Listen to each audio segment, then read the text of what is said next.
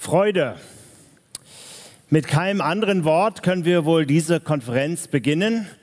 Wir wollen, wie schon jetzt mehrmals gesagt, uns durch den Philipperbrief durcharbeiten, der als Hauptthema die Freude hat. Wir werden die Vorträge von Judd Piper hören über Sehnsucht nach Gott, Freude an Gott. Verspürst du jetzt in diesem Moment Freude? Ich denke, wir haben alle sicherlich Vorfreude gehabt, haben uns auf diese Konferenz gefreut, aber freuen wir über, uns über das, was wir vielleicht heute Morgen oder gestern zu Hause hinter uns gelassen haben. Unsere Gemeindesituation, vielleicht persönliche Umstände. Sind wir beim Einstieg in diese Konferenz erfüllt mit Freude? Nun, der Philipperbrief fängt an mit einer kleinen Explosion der Freude. Gleich schon hier in dem dritten Vers sagt Paulus, ich danke meinem Gott, so oft ich an euch gedenke, indem ich alle Zeit in jedem meiner Gebete für euch alle mit Freuden Fürbitte tue. Wenn Paulus hier an die Philipper denkt, ist er erfüllt von Freude und dankt dem Herrn. Und wir würden uns denken, ja, das ist ja selbstverständlich, das ist Paulus, der muss sich freuen, ja, der hat sich zu freuen. Aber wenn wir uns einmal den Hintergrund dieses Briefes anschauen, sehen wir, eigentlich war in diesem Moment dem Paulus alles andere als nach Freude. Er selbst schreibt diesen Brief aus einem Gefängnis. Wir wissen nicht, aus welchem Gefängnis, ob es Ephesus oder Caesarea oder Rom war. Die Exegeten sind sich da nicht ganz einig. Aber er ist im Gefängnis. Was für eine Verschwendung könnte man denken. Hier sind Gemeinden, die er gegründet hat, Gemeinden, die ihn dringend brauchen könnten. Und er verrottet im Gefängnis. Und dabei hatte er solch eine Sehnsucht, so wie es auch hier im Philipperbrief deutlich wird, seine Geschwister zu sehen. Ja, er hatte eigentlich nur noch wenige, die ihm wirklich in dieser Situation beistanden unter anderem Timotheus, über den er sagt, es gibt kaum andere, die so für den Herrn brennen. Und er würde sich wünschen, dass es noch mehr gäbe. Und er ist hin und her zerrissen. Soll er jetzt diesen Timotheus auch noch gehen lassen, damit er nach dem Wohl der Philippa schaut? Nein, er entscheidet sich, den Timotheus bei sich zu behalten. Wer weiß, vielleicht steht eine Gerichtsverhandlung vor. Er brauchte ihn dringend. Das zeigt seine Not. Der Epaphroditus wurde gesandt von den Philippern um ihm zu dienen und ihm zu helfen. Und auf der Reise ist er todkrank geworden.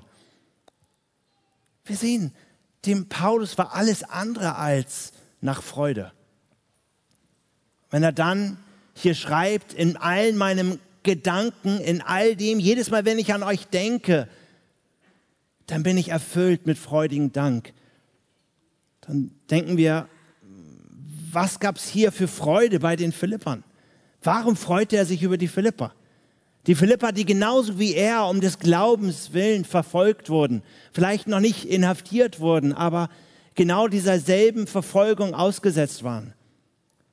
Die Philipper, die in der Gefahr standen, dass mehr und mehr Zwietracht in die Gemeinde einkehrt, so dass Paulus sie auffordern muss, in diesem Brief Einheit zu halten. Die Philipper, die in der Gefahr standen, dass nicht nur innerlich es für Uneinigkeit und Zwietracht äh, die Gefahr gab, sondern dass auch von außen Irrlehrer sich einschlichen, die Paulus dann auch im dritten Kapitel zurechtweisen muss. Ja, es gab ganz konkrete Streitfälle, wie zum Beispiel die Unstimmigkeit zwischen Evodia und Syntyche, von der wir in Kapitel 4 lesen. Dies die die Gefahr mit sich brachten, dass diese Gemeinde das gemeinsame Ziel aus den Augen verlor. Was für Umstände waren das? Und doch sagt Paulus, mit Dankbarkeit und mit viel Freude bringe ich meine Gebete vor den Herrn. Ich weiß nicht, ob die eine oder andere Situation, Umstände, in denen sich die Philippa und Paulus befanden, vielleicht mit deinem eigenen Herzen irgendwo du dich damit identifizieren kannst und siehst, ja, ähnlich geht es mir auch. Nun, Ron hat gesagt, ich bin in, ich komme jetzt aus Wien, dort lebe ich seit 13 Jahren, ich bin aber eigentlich Hamburger. Und all die Hamburger unter uns wissen, Hamburg Wahrzeichen ist auch die Alster. Ich weiß nicht, wer von euch schon einmal in der Alster baden gegangen ist. Ich bin als Junge oft in der Alster baden gegangen, als Ruderer, entweder absichtlich oder unbeabsichtigt. Und ich sage, das ist kein schönes Erlebnis, denn die Alster ist eine ziemliche Suppe. Schon innerhalb von zehn Zentimetern sieht man gar nichts mehr. Und ich denke, wenn der Paulus hier über die Umstände seines Lebens nachdenkt, dann geht er dabei nicht in der Alster baden, denn er hat einen klaren Durchblick. Das ist so eher, als ob er in der Adria baden geht, wo man in diesem türkisen Wasser bis zu dem tiefsten, tiefsten Grund hineinschauen kann. Aber warum? Warum hat Paulus diesen Klarblick, dass all diese Umstände ihn nicht benebeln, sondern er sieht, es gibt wahrhaftig Grund genug für seine eigene Situation als auch für die Situation der Philippa Gott zu danken. Ich denke, wenn wir die ersten Verse anfangen zu lesen, wird deutlich, warum er diesen Adria-Blick, diesen klaren Durchblick hat und sagt, bei all diesen Umständen, ich kann dem Herrn dankbar sein. Denn er schreibt hier in Vers 1, Kapitel 1, Vers 1, Paulus und Timotheus, Knechte Jesu Christi. Er war Christus zentriert. Er hat alles durch die Lupe Jesu Christi gesehen, selbst seinen eigenen Dienst. Er, er ist nicht nur irgendein Missionar, er ist nicht nur irgendjemand, der versucht, hier Gemeinden zu gründen und Gemeinden zu dienen. Nein, er ist ein Knecht, ein Sklave Jesu Christi. Und er schreibt diesen Brief an alle Heiligen in Christus Jesus sind nicht nur seine Zöglinge, sind nicht nur irgendwelche Leute, die sich bekehrt haben und jetzt Christus irgendwelcher christlichen Religion anhängen. Nein, sie sind die Heiligen in Christus. Und dieser Christus, der in Paulus am Wirken ist, der ist gewaltig am Wirken in den Philippern. Und das ist das, was zählt. Diese Heiligen in Christus Jesus, die in Philippi sind, samt den Aufsehern und Diakonen. Gnade sei mit euch und Friede von Gott, unserem Vater und dem Herrn Jesus Christus. Und so geht dieser ganze Brief weiter. Er ordnet alles, sein ganzes Denken, sein ganzes Handeln in diesem Brief Jesus Christus unter. Und er sieht alles aus der Perspektive, dieser Jesus Christus ist am Wirken in dem Leben der Philippa. Ja, es ist letztendlich, dass er nicht nur auf Jesus Christus, sondern auch auf das Evangelium fokussiert ist. Das Evangelium, dieser Begriff äh, steht in keinem anderen, kommt in keinem anderen Brief des Paulus so häufig vor wie in dem Philipperbrief in Relation zu der Länge dieses Schreibens. Das Evangelium, er unterordnet alles dem Gedanken des Evangeliums unter. Wenn also Paulus hier die Situation der Philipper sich vor Augen führt, dann schaut er hinter die Kulisse.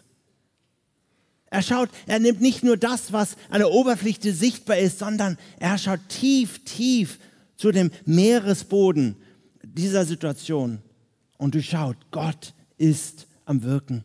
Und das erfüllt ihn in diesem Moment an Freude. Und so beginnt er diesen Brief mit einer Explosion der Freude.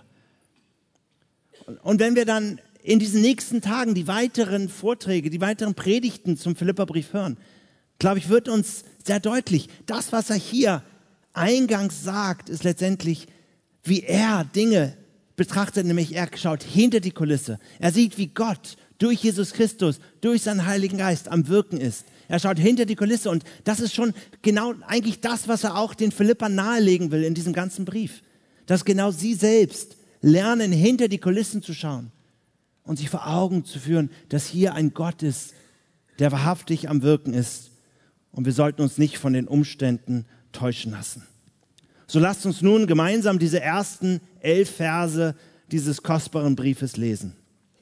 Paulus und Timotheus, Knechte Jesu Christi, an alle Heiligen in Christus Jesus, die in Philippi sind, samt den Aufsehern und Diakonen.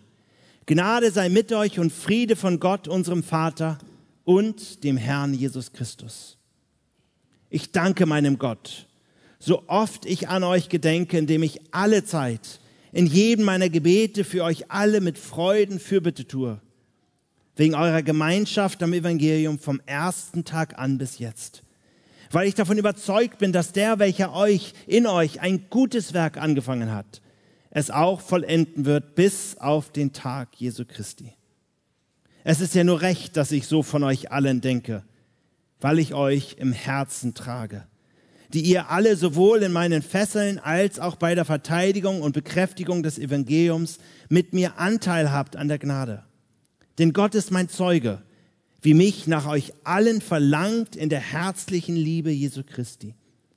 Und um das bete ich, dass eure Liebe noch mehr und mehr überströme in Erkenntnis und allem Urteilsvermögen, damit ihr prüfen könnt, worauf es ankommt, so dass ihr lauter und ohne Anstoß seid bis zum Tag des Christus, erfüllt mit Früchten der Gerechtigkeit, die durch Jesus Christus gewirkt werden, zur Ehre und zum Lob Gottes. Amen.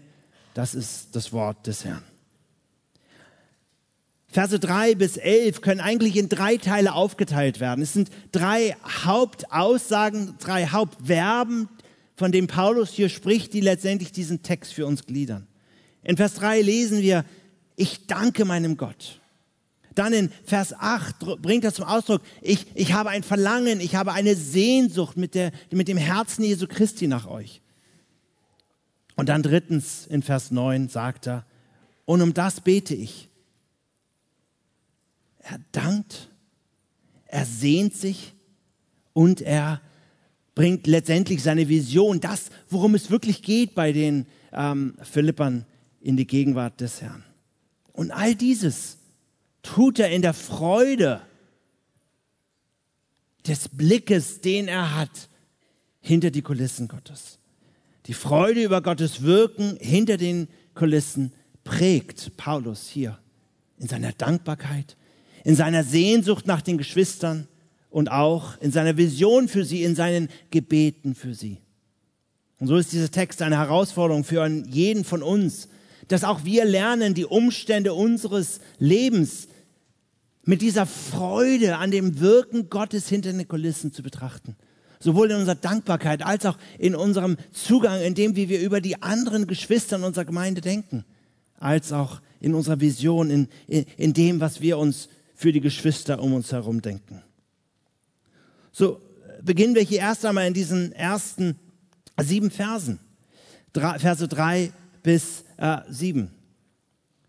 Und sehen die Freude über Gottes Wirken hinter den Kulissen, die hier uns mit tiefem Dank darüber erfüllt, was Gott in unserem Leben und im Leben der Geschwister um uns herum tut.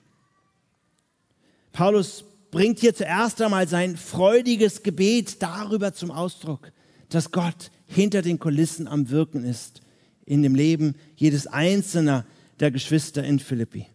Er sagt in Vers 3, ich danke meinem Gott, so oft ich an euch gedenke, indem ich alle Zeit in jedem meiner Gebete für euch mit Freuden Fürbitte tue, wegen eurer Gemeinschaft am Evangelium vom ersten Tag an bis jetzt.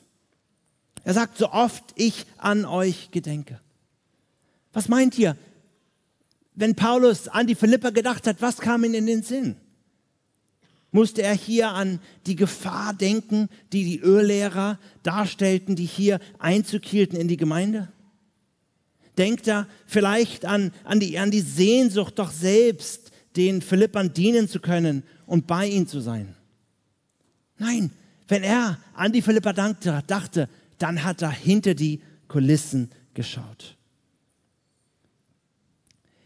Er spricht jetzt hier von Freude, dass er mit Freude Fürbitte tut. Und dieses Wort werden wir in diesen Tagen noch häufiger hören. Es kommt 14 Mal in diesem Brief vor. Aber worüber ist die Freude hier jetzt? In Vers 5 wird uns erläutert, in diesem Falle geht die Freude darum, Vers 5, wegen eurer Gemeinschaft am Evangelium vom ersten Tag an bis jetzt wegen eurer Gemeinschaft am Evangelium. Hier finden wir ein weiteres Sch Sch Schlüsselwort in diesem Brief. Es ist das griechische Wort Koinonia, das der ein oder andere von uns vielleicht schon einmal gehört hat, was sechsmal in diesem Brief erwähnt wird.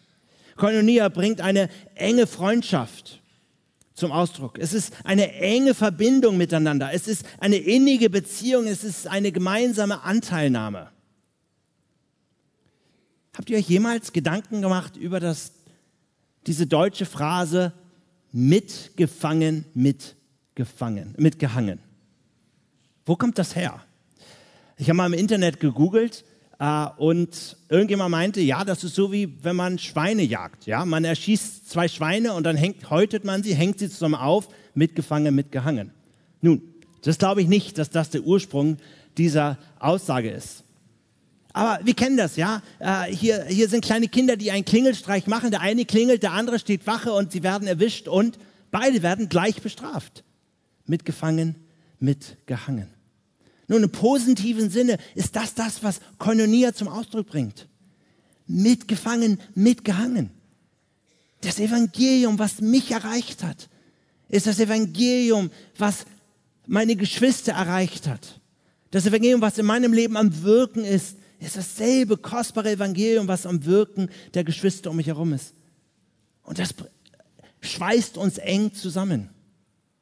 Paulus sagt hier, ich, ich, ich bin freudiger, ich bin von Freude erfüllt im Gebet für euch, wegen eurer Gemeinschaft am Evangelium vom ersten Tag an.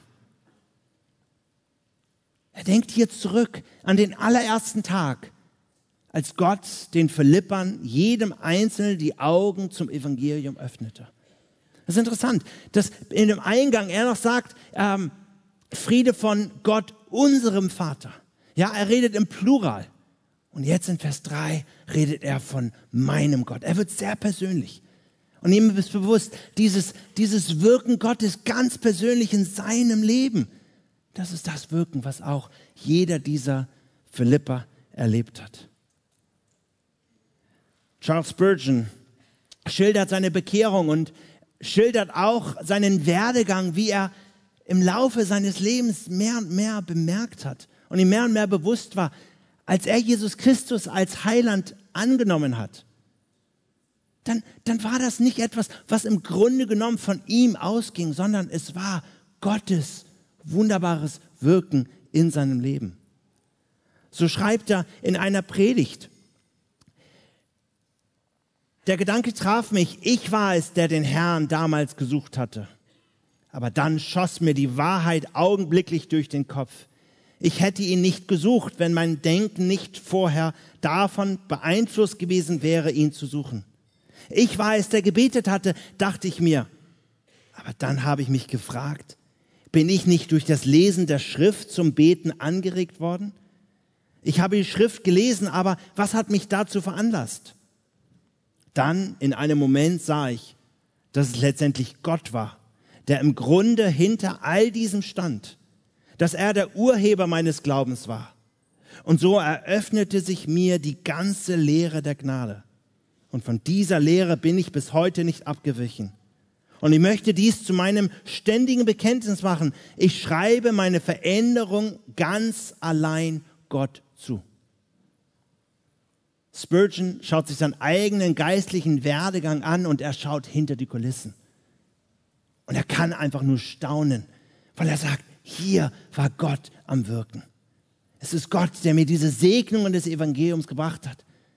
Liebe Geschwister, ist das nicht heute ein Grund zur Freude, dass wir einmal hinter die Kulisse schauen und sehen, letztendlich war es Gott, der mich gesucht hat, Gott, der mein Herz geöffnet hat für dieses wunderbare Evangelium.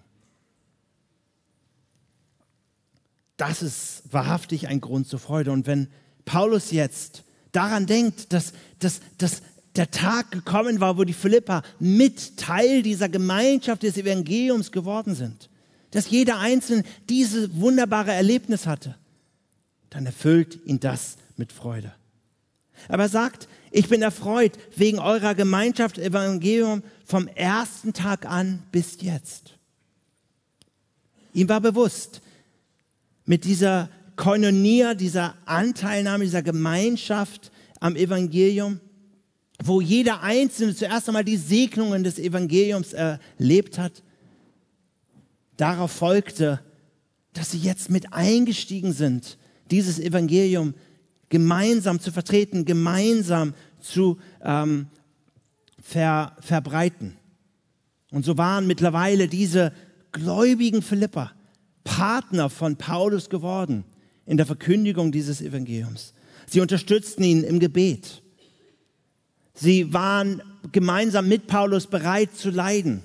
Sie waren mit Paulus bereit zu geben. Wir lesen dann nachher von Epaphroditus, den sie ihm gesandt hatten, die finanziellen Gaben, die sie ihm gegeben haben.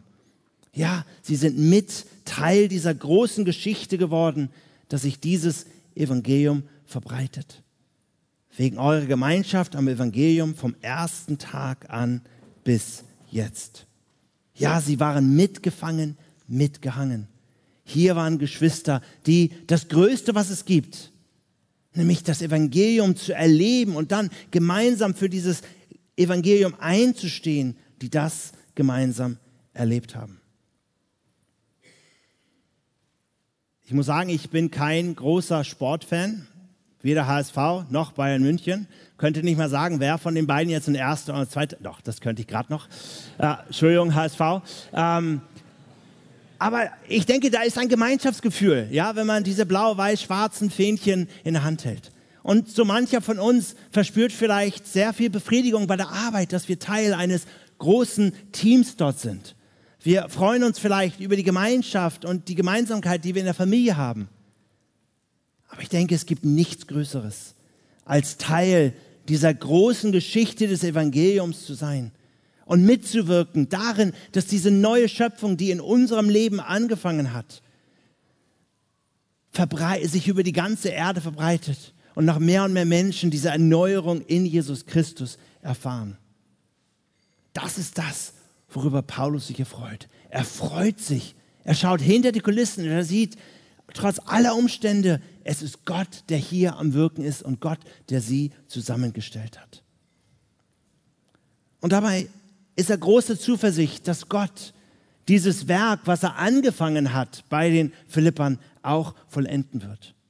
Ich denke, er hätte sich viel Sorgen machen können und hätte, denken können, dieses kleine Pflänzlein der, der Gemeinde der Philipper wird eingehen unter dem Druck der Verfolgung, unter dem Druck der, der, der Irrlehren, die jetzt vielleicht Einzug erhalten, unter dem Druck der Zwietracht, in der die Geschwister wahrhaftig das gemeinsame Ziel vor Augen verlieren werden.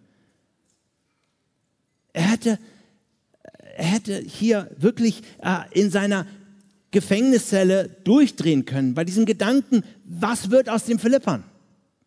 Aber nein, weil er hinter die Kulissen geschaut hat, kann er in all seinen Gebeten dankbar und zuversichtlich sagen, Gott wird das, was er bei den Philippern angefangen hat, auch vollenden. Denn so heißt es dann weiter in Vers 6, weil ich davon überzeugt bin, dass der, welcher in euch ein gutes Werk angefangen hat, es auch vollenden wird bis auf den Tag Jesu Christi. Und ich weiß, diesen Vers haben viele von uns schon sehr individuell angewandt, dass wir auf einzelne Gläubige äh, betrachten und über einzelne Gläubige beten und in der Gewissheit, Gott hat hier in dieser Person ein gutes Werk angefangen und das wird er auch vollenden. Aber ich denke, in diesem Kontext geht es primär darum, dass Gott in diesem guten Werk, dieser Koinonia, dieser Gemeinschaft des Evangeliums, wo Paulus sie in das Leben der Philipper gebracht hat, die Philipper in das Leben des Paulus gebracht hat und sie jetzt gemeinsam für das Evangelium wirken. Gott wird dieses gute Werk auch zu Ende bringen. Er wird diese Gemeinde in Philippi nicht eingehen lassen. Ich frage mich manchmal, haben wir, schauen wir hinter die Kulissen, haben wir diese Gewissheit, wenn wir an unsere eigenen Gemeinden denken? Oder tun wir so, als ob wir die Helden und wir die Messias unserer Gemeinde sind und ohne uns gar nichts mehr laufen wird? Sind wir gewiss, dass wir hinter die Kulissen schauen und zufällig in Freude sagen können und in Dankbarkeit die Gewissheit haben, Gott wird das, was er hier in unserer Gemeinde, in den Gemeinden um uns herum angefangen hat, auch vollenden? Es ist nicht genau das, was Jesus selbst in Matthäus 16, Vers 18 gesagt hat, dass er seine Gemeinde bauen wird und die Pforten des Totenreiches sie nicht überwältigen sollen. Paulus hat hinter die Kulissen geschaut und er war sich gewiss, trotz aller Umstände, Gott wird diese Gemeinde bewahren auf den Tag Jesu Christi hin. Diese Gemeinde wird eines Tages, wenn Jesus Christus wiederkehrt, ihm unendliche Ehre bringen, weil Jesus Christus diese, seine Gemeinde erhalten wird. So hatte er diese zuversichtliche Überzeugung darüber, dass Gott ihren gemeinsamen Dienst am Evangelium eines Tages vollenden wird. Aber er hatte jetzt auch eine herzliche Einstellung darüber, dass Gott sie in die Gemeinschaft der Gnade zusammenhalten wird. Wenn Paulus darüber nachdenkt, was braucht die Gemeinde Philippi jetzt am dringendsten? Dachte er da, sie braucht meinen Beistand. Sie braucht dringend, dass Epaphroditus oder dass Timotheus zu ihnen kommen und ihnen dient. War er auf sich selbst fokussiert? Nein, er schaute hinter die Kulissen und sagte, die Gnade Gottes wird hier genügend sein. Und das Entscheidende, damit die Philippa auch diese Umstände überwinden und durchhalten, war die Gnade Gottes. Denn er sagt jetzt in Vers 7, es ist ja nur recht, dass ich so von euch allen denke, weil ich euch im Herzen trage, die ihr alle sowohl in meinen Fesseln als auch bei der Verteidigung und Bekräftigung des Evangeliums mit mir Anteil habt an der Gnade. Ich denke, wir sind hier versucht, in Vers 7 eigentlich uns auf diese zu fokussieren, dass sie an seinen Fesseln und auch der Verteidigung und Bekräftigung des Evangeliums Anteil haben. Und das haben ja auch tatsächlich die Philipper getan.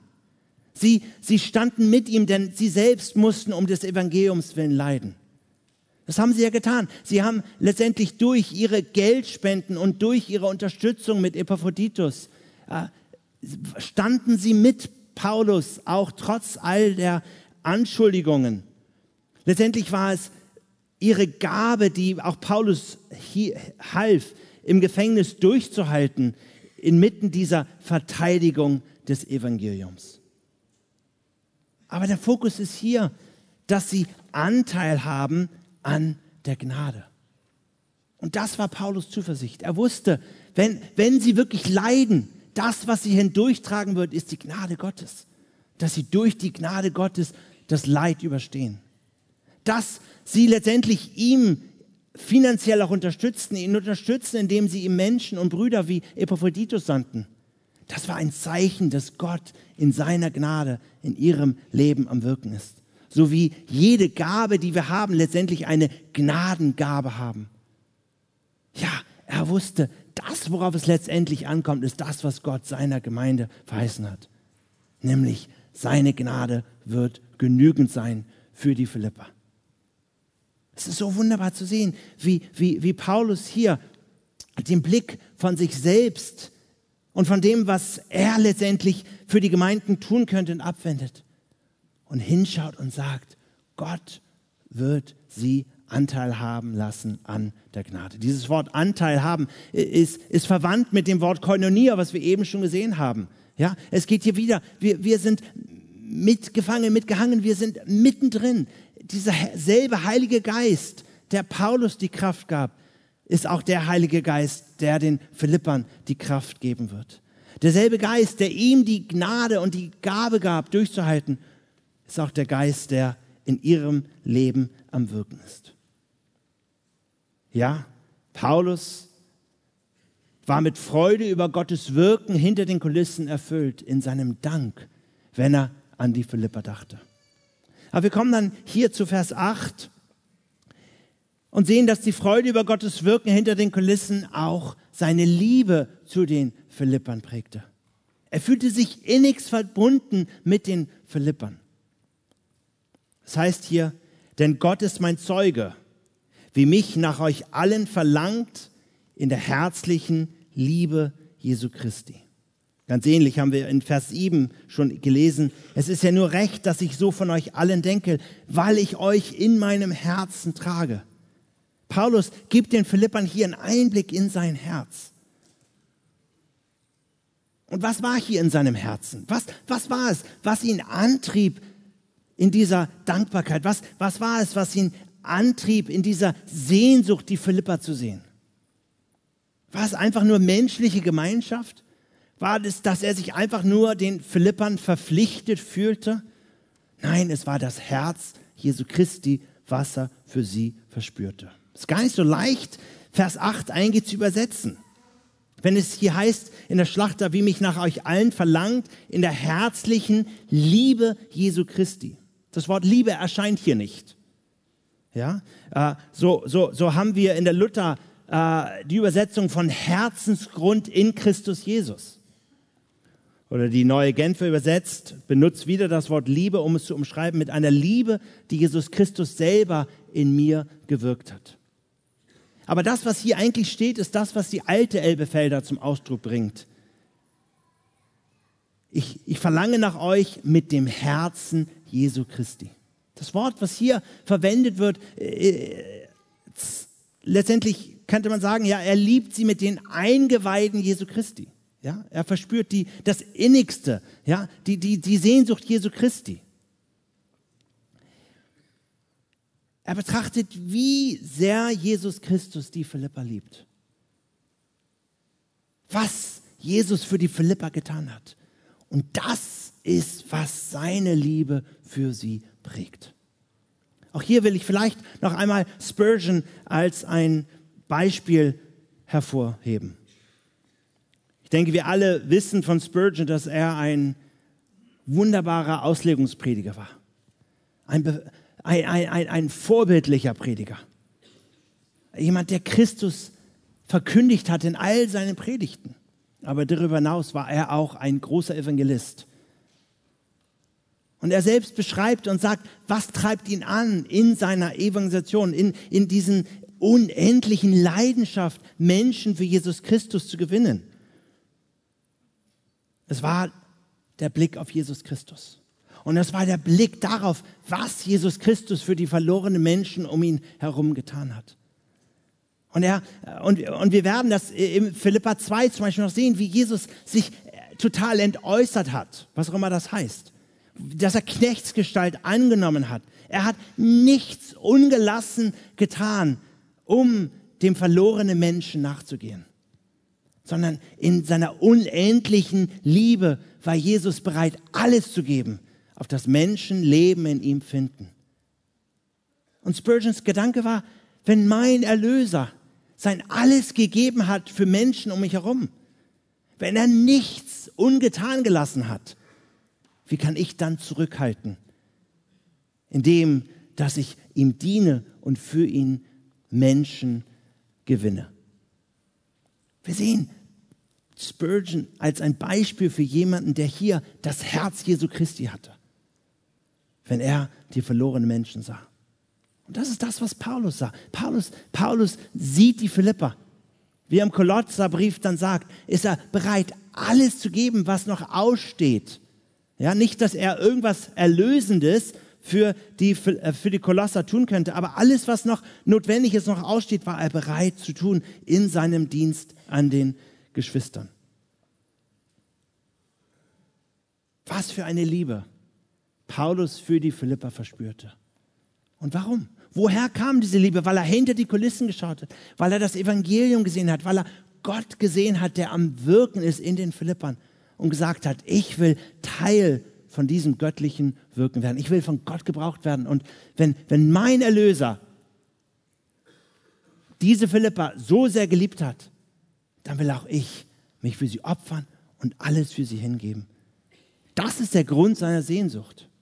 Liebe Geschwister, ich frage mich, wenn wir uns die Probleme in unseren Gemeinden anschauen, wenn wir das Herz Jesu Christi hätten, wie würde das unseren Umgang und das Denken über unsere Geschwister beeinflussen? Ja. Wir beten, vergib uns, wie wir unseren Schuldigern vergeben. Ja, wir, wir werden aufgefordert, dass wir vergeben, wie auch uns vergeben wurde. Wir werden aufgefordert, dass wir demütig sind, wie auch Jesus uns demütig vorangegangen ist. Dass wie Jesus mit uns in Sanftmut umgegangen ist, auch wir mit Sanftmut mit den Geschwistern umgehen. Liebe Geschwister, wenn wir das Herz Jesu Christi und das Denken Jesu Christi über die Menschen um uns herum annehmen, wie wird das unser Handeln und unsere Liebe für sie verändern? Das bringt uns zu unserem dritten Punkt, den Paulus hier macht. Wenn er jetzt über die Philippa nachdenkt, dann ist es nicht nur, dass er, weil er hinter die Kulissen schaut, mit tiefem Dank erfüllt ist, und dass er mit einer Sehnsucht, nämlich dem Herzen Jesu Christi, äh, nach ihnen erfüllt ist, sondern drittens auch, dass er mit einer Vision erfüllt ist, was wirklich geschehen muss bei den Philippern. Worauf kommt es wirklich an? Was sollte das Hauptanliegen, worum geht es? Was muss bei den Philippern geschehen? War seine Vision, Gott, nimm alle Verfolgung weg. War seine Vision, Gott, nimm, nimm, nimm allen Streit weg. Nein. Er denkt viel größer. Er schaut hinter die Kulissen und sagt, warum hat Gott die Philippa errettet? Letztendlich, um sich selbst die Ehre zu bringen. Und wodurch tut Gott das? Wodurch bringt er sich die Ehre? Dadurch, dass Menschen Jesus Christus immer ähnlicher werden und verwandelt werden in das Ebenbild Jesu Christi und gerechte Werke durch Jesus Christus vollbringen. Und worin zeigt sich, dass Menschen wirklich verändert werden durch Jesus Christus? Wie hat Jesus diese Frage beantwortet? Wie erkennt man, dass Jesus am Wirken in seinen Nachfolgern ist? Johannes 13, 34, 35 sagt Jesus, daran sollen alle erkennen, dass ihr meine Jünger seid, wenn ihr Liebe untereinander habt. Als jemand mal zu Jesus kam und sagte, wie kann ich auf den Punkt bringen, was ist es, was Gott letztendlich in den Menschen sehen will? Dann war es, dass du Gott, den Herrn, dein, dass du Gott liebst von deinem ganzen Herzen, deiner ganzen Kraft, deinem ganzen Verstand und dass du deinen Nächsten lieben, liebst für dich selbst. Paulus hat einen Weitblick hier. Er schaut hinter die Kulissen. Er sagt sich, wenn ich jetzt für die Philippa bete, wofür bete ich? Schauen wir doch, was er jetzt hier in Vers 9 sagt. Was war seine Vision für sie? Wofür betete er? Und um das bete ich, dass eure Liebe noch mehr und mehr überströme in Erkenntnis und allem Urteilsvermögen. Damit ihr prüfen könnt, worauf es ankommt, so dass ihr lauter und ohne Anstoß seid bis zum Tag des Christus. Erfüllt mit Früchten der Gerechtigkeit, die durch Jesus Christus gewirkt werden, zur Ehre und zum Lob Gottes. Diese Koinonia, diese Gemeinschaft, die Paulus mit den Philippern verspürte, sollte jetzt auch sichtbar werden in dem, wie die Philipper bei all der Gefahr, die hier bestand, miteinander umgehen. Was war seine Vision für die Philipper? Zuerst mal eine Liebe, die überströmt. Er sagt, so dass eure Liebe noch mehr und mehr, mehr als genug sei. Eine überströmende Liebe, das ist das, wofür er betete und was er letztendlich dachte, das ist, worauf es wirklich ankommt bei den Philippern. Liebe ist nicht etwas, was wir einfach haben. Liebe für unsere Geschwister, Liebe für unseren Ehepartner, es ist nicht etwas, was wir einfach haben, sondern im christlichen Sinne ist das ein dynamischer Prozess, in dem wir uns befinden. Wir wachsen, wir nehmen immer mehr zu. Und dafür betet Paulus.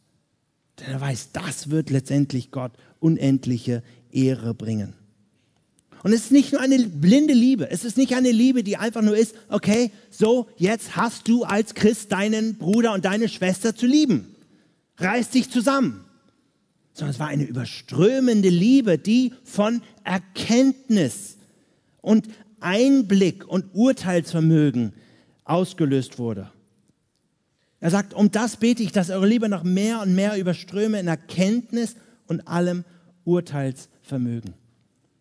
Paulus will, dass die Philippa lernen, in ihrer Liebe füreinander hinter die Kulissen zu schauen. Lernen, das Evangelium diese wunderbare Botschaft, dass Gott in seiner unendlichen Gnade am Wirken gewesen ist und weiterhin am Wirken ist in dem Leben der Geschwister in Philippi. Dass das die Realität ist, die ihre Liebe füreinander bestimmt. Dass ihnen deutlich wird, wie kann ich nicht die Einheit anstreben mit einem Bruder oder einer Schwester, mit der ich innig vereint bin, weil Jesus Christus sein kostbares Blut für diese Person vergossen hat. Wenn hier jemand ist, der mit dem kostbaren Blut Jesu Christi reingewaschen ist, wie kann ich mich weigern, diese Person zu lieben und die Eintracht mit dieser Person anzustreben? Eine vom Evangelium geprägte, überstrebende, erneuerte Liebe. Und es ist dann letztendlich drittens eine Liebe, die sich auf das alles Entscheidende auswirkt. Eine Liebe, die hineinspielt darin, wozu der Mensch berufen ist, nämlich Gott zur Ehre zu leben. Und das bringt Gott die unendliche Ehre, dass Menschen, die nichts von Gott wissen wollen, Menschen, die letztendlich durch ihre eigene Sünde nicht nur von Gott, sondern auch von ihren Mitmenschen getrennt sind, durch Jesus Christus Frieden finden mit Gott und damit auch zusammengebracht werden. Und dass Gott selbst darin verherrlicht wird, dass er den Menschen zunehmen lässt in Liebe und verändert, wo alle nur sagen, das ist Jesus Christus, das ist das Evangelium, was hier am Wirken ist. Das übersteigt alles, was wir in unserem Fußballverein und unserem Strickkreis jemals erreichen könnten. Hier ist das Evangelium am Wirken und das bringt Gott die Ehre. Denn wie heißt es hier? Damit ihr prüfen könnt, worauf es ankommt, so dass ihr lauter und ohne Anstoß seid bis zum Tag des Christus, erfüllt mit den Früchten der Gerechtigkeit, die durch Jesus Christus gewirkt werden, zur Ehre und zum Lob Gottes. Als Wiener oder Zugereister fahre ich oft in die Weinberge vor die Tore Wiens und es ist wunderschön dort alte Weinstöcke zu sehen. Ja, die, die 40, 50, 60 Jahre alt sind und die Frucht hervorbringen, die kein junger Weinstock hervorbringen könnte. Paulus redet hier von Früchten, die gediegen sind. Früchten, die durch einen langen Wachstumprozess immer kostbarer, immer süßer, immer wunderbarer geworden sind. Ja, dass Menschen durch Jesus Christus verwandelt werden, durch das Evangelium verändert werden und zunehmen in der Liebe füreinander, so dass sie eines Tages, wenn Jesus Christus wiederkommt, ein Exemplar des Wirkens Gottes sind, dass Gott hier durch Jesus Christus das Denken und das Handeln dieser Menschen verändert hat und damit sie zu Trophäen seiner Gnade gemacht hat. Liebe Geschwister, ich denke, was uns vielleicht alle miteinander vereint, wir sind Evangelium 21 Fans. So mancher hier ist vielleicht ein Nine Marks, neun Merkmale einer gesunden Gemeinde. Andere sind vielleicht X-Ray 9 Fans. Wir, wir, wir wollen alle, ja, was auch immer uns zusammenbringt. Ja, wir wollen die coole Gemeinde, die relevante Gemeinde, die Christuszentrierte Gemeinde. Wir wollen die gesunde Gemeinde haben. Aber liebe Geschwister, worauf kommt es wirklich an? Was ist das letztendlich, worauf es ankommt, dass wir eine Gemeinde haben, in der Geschwister in Liebe zueinander wachsen und dann eines Tages als Trophäen der Gnade vor Gott erscheinen. Lasst uns diesen Fokus, das, worauf es wirklich ankommt, nicht verlieren. Ich will abschließend heute gleich zum Einstieg in diese Konferenz fragen. Sitzt hier jemand unter uns, der noch nicht Teilhaber dieser wunderbaren Gnade, dieses wunderbaren Evangeliums ist von der ich jetzt erzählt habe. Der nicht dieses Wirken Gottes erlebt hat, wo wir einfach nur staunen, dass Gott uns so sehr lieben sollte und uns als in unserer Sünde begnadigen sollte. Mein Wunsch ist es, dass du in dieser Konferenz diese Freude am Evangelium entdeckst, diese Freude an einem Gott, der dich Sünder zu einem Heiligen in Jesus Christus macht, wie dieser Text es besagt. Vielleicht kommst du zu dieser Konferenz und bist noch nicht ganz angekommen und, und du brauchst eigentlich Trost, weil du eigentlich einen Scherbenhaufen, eine schwere Situation vielleicht zu Hause hinterlassen hast. Was für eine Ermutigung wir uns in diesem Text finden, dass wir sagen können, Gott ist am Wirken. Und Gott ist hinter den Kulissen am Wirken. Und das ist das, was zählt. Nicht das, was du als Messias deiner Gemeinde tun kannst. Möge der Herr diese Konferenz gebrauchen, dass wir nicht ein Bad in der, ein, ein Bad in der Alster nehmen, sondern in der Adria, dass wir den klaren Durchblick und die Freude daran haben, Gott in seiner unendlichen Gnade ist am Wirken. Freude am Evangelium. Ich glaube, anders können wir diesen Brief, diesen Philipperbrief nicht zusammenfassen. Diese zwei Kernbegriffe. Und möge diese Konferenz Freude am Evangelium in dem Leben von jedem von uns, persönlich, aber auch in unserem Gemeindedienst bewirken. Und möge der Herr dazu seinen Segen geben. Amen.